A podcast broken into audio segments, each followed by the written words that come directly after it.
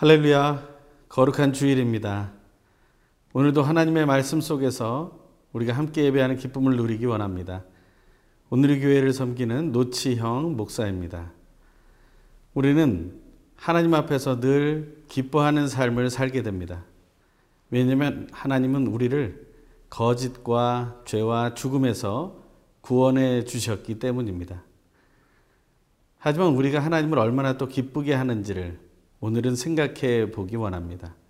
특별히 하나님 아버지와 예수 그리스도 성령 하나님을 예배하는 귀한 주일에 더욱 내가 하나님께 드릴 수 있는 기쁨은 무엇인지 그것을 깊이 생각하고 또 그것을 실천하는 주일이 되길 소망합니다. 출애굽기 25장 1절에서 22절 말씀입니다.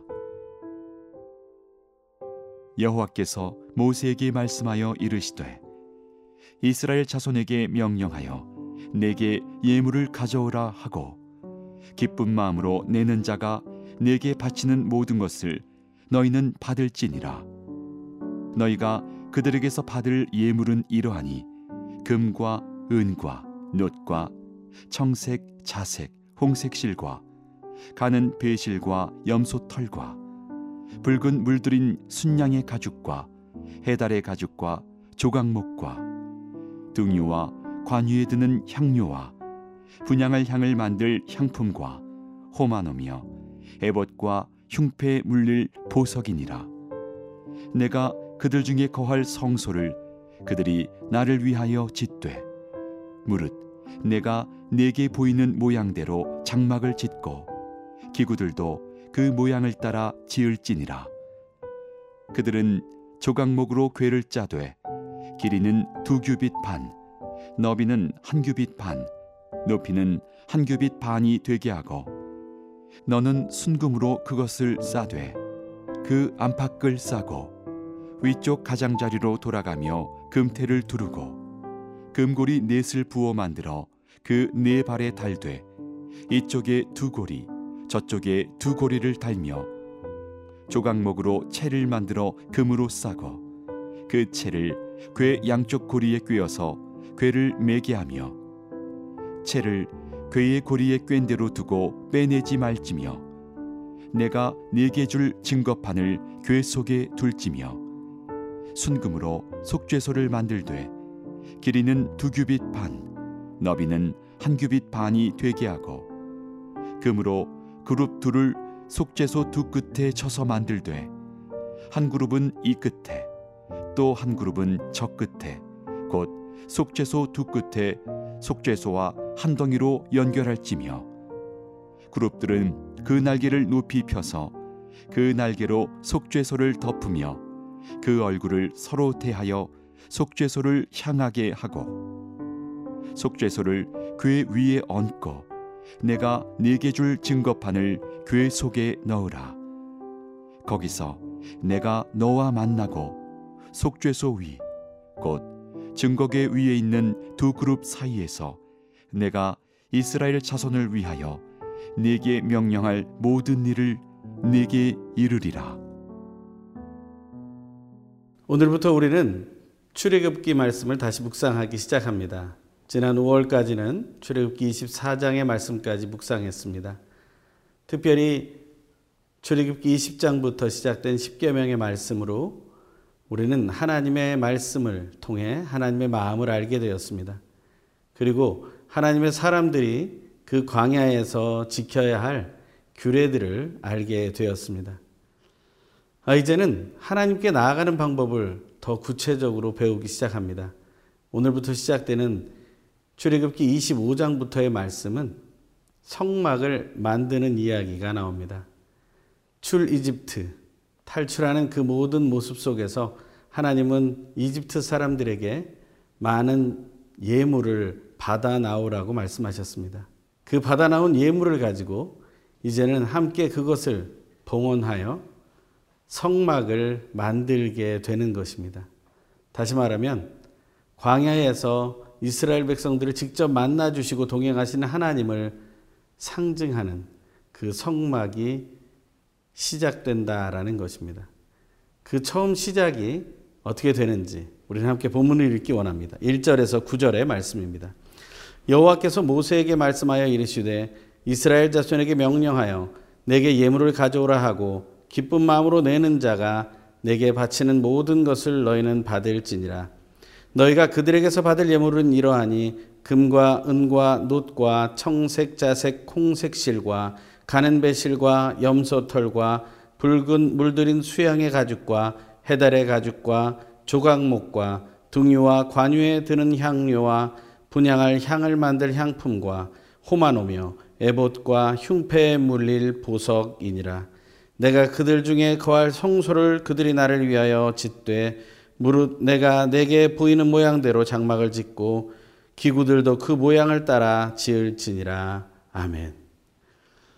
하나님께 성막을 만드실 때 가장 먼저 원하신 것은 기쁨으로 내라는 것이었습니다. 이집트 사람에게 받았던 것을 그들은 자기 것이라고 생각하지 않았습니다. 그것은 광야에서 아무런 쓸모가 없는 것들이었습니다. 하지만 그들이 마음속으로 기쁘게 내는 것은 또 다른 문제였습니다. 우리는 우리 마음 속에 쓸모없는 것이 있더라도 내놓으려면 아까운 마음 때문에 마음이 인색해지는 경우가 있습니다. 하지만 하나님이 원하시는 것은 그 인색한 마음을 내려놓으라는 것입니다. 하나님이 모든 것을 주셨다면 우리는 모든 것의 주인이신 하나님께 모든 것을 내어놓을 수 있어야 하고 내어놓을 때는 기쁜 마음으로 내어놓는 것이 그것이 복이라는 것입니다. 우리는 하나님께 은혜를 얻었습니다. 거짓과 죄와 죽음으로부터 구원받은 그 은혜. 그것으로 우리는 만족할 수 있어야 된다는 것이죠. 혹시 여러분 어떠십니까?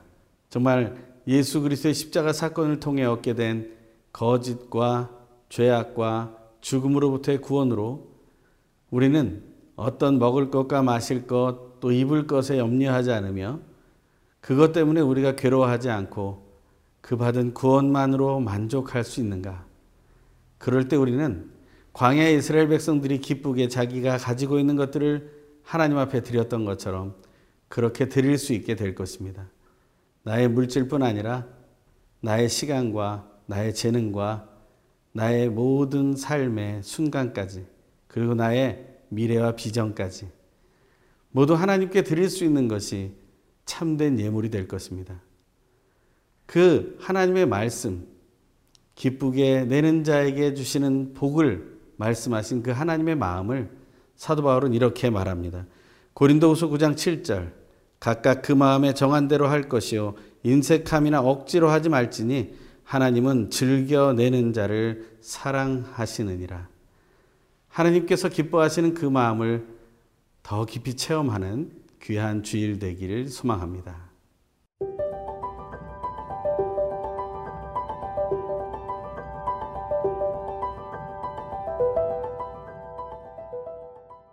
하나님께서 성막을 만드신다고 하시고 필요한 재물들을 내으라고 품목을 알려주십니다. 그 품목들은 매우 다양합니다. 광야에서 이런 품목들이 왜 필요할까 하는 그러한 것들도 있습니다. 하지만 그러한 것들을 하나하나 이제 앞으로 성막의 구석구석을 만들어 나갈 때 사용되게 됩니다. 특별히 가장 많이 사용되는 것은 나무와 금입니다. 이러한 것을 하나님께서 기뻐 받으신다는 사실을 우리는 기억해야 합니다. 하나님이 만드신 모든 것, 그것은 하나님의 영광을 위해 쓰여져야 한다는 것입니다. 또한 성막은 오늘 본문에서 말하고 있는 것처럼 하나님이 거하실 자리입니다. 하나님은 함께 하기 원하십니다. 함께 한다라는 것은 어떤 것을 의미합니까? 그것은 정말 가족이 되고 사랑의 공동체가 된다는 것입니다. 서로가 원하고 또한 서로가 하나 될 수 있는 것. 하나님은 지금 그것을 원하시는 것입니다. 광야처럼 힘들고 어려운 환경 속에 하나님은 함께 계시기 원합니다. 그 성막의 첫 시작은 언약궤, 궤를 만드는 것으로부터 시작됩니다. 오늘 본문 10절에서 16절의 말씀입니다.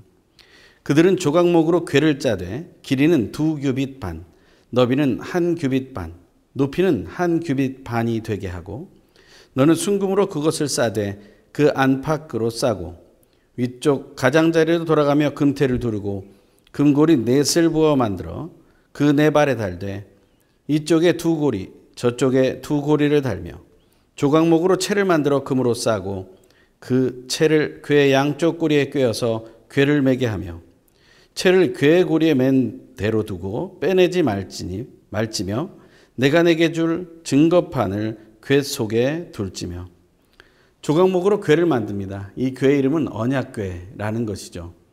그 괴는 옆에 고리가 달려 있고 긴 채가 끼어져서 양쪽 편에서 사람들이 앞뒤로 서서 들을, 들고 이동할 수 있도록 만든 것입니다. 하지만 언제든지 이동할 수 있도록 그 괴에 낀 그 채는 빼지 말라고 되어 있죠. 하나님의 약속은 언제나 시행될 준비가 되어 있으며 또한 그것은 이미 실현되었던 것이죠. 그것을 말하고 있는 것입니다. 그리고 그 안에는 돌판이 들어 있었다고 말합니다. 그 언약궤 안에 있었던 두 돌판, 그것은 놀라운 하나님의 말씀이 그 속에 새겨져 있다라는 것을 말하는 것이죠. 하나님께 기쁜 마음으로 나왔다면 우리는 우리 중심에 하나님의 말씀이 새겨져 있는지를 확인해 봐야 합니다. 하나님의 말씀을 새기고 그 말씀 속에서 살아가는 그 삶 속에 주어지는 은혜가 있습니다. 17절부터 22절의 말씀입니다.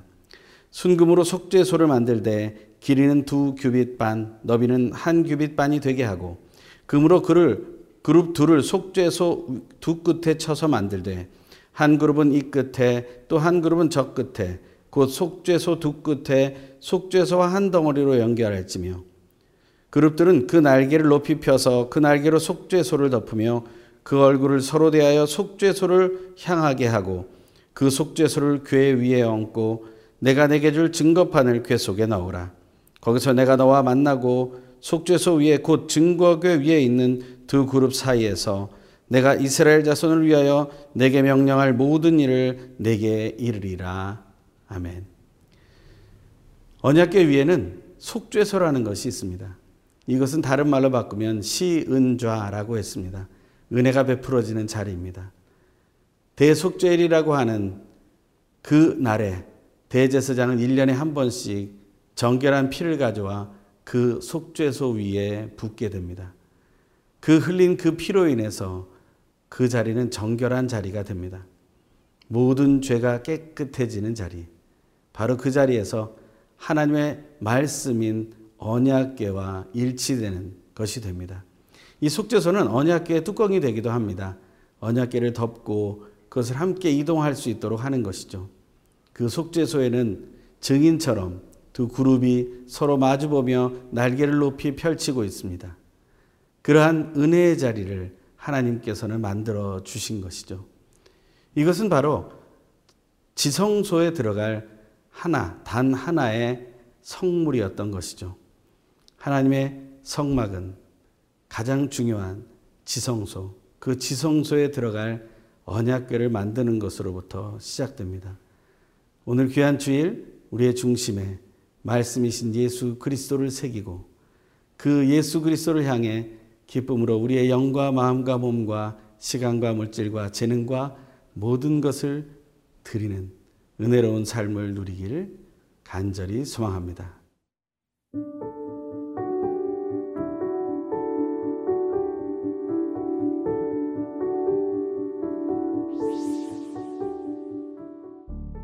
우리의 예배를 받기 합당하신 하나님, 거룩한 주일을 맞아 삼위일체 하나님께 기쁨으로 예배하게 하심에 감사드립니다. 코로나19 상황이 해결되지 않는 답답함 속에서도 예배의 기쁨을 알게 하시고 누리게 하시니 감사드립니다.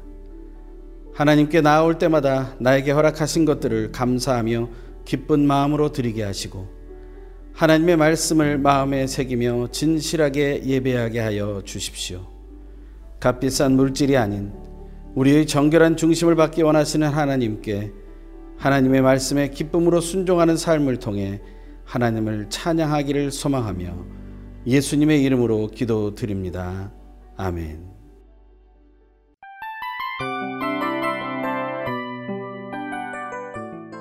이 프로그램은 청취자 여러분의 소중한 후원으로 제작됩니다.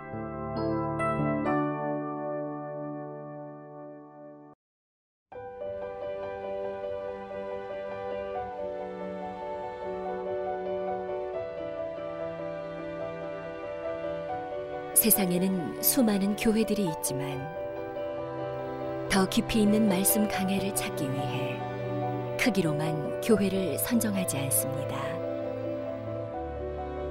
보다 좋은 영적 콘텐츠를 더 많이 나누기 위해 방송비를 받지 않습니다. 1년 365일 복음만 전하고 싶어서 우리는 광고를 하지 않습니다. 온누리의 복음을 땅끝까지 CGN TV와 함께 땅끝 선교사가 되주세요.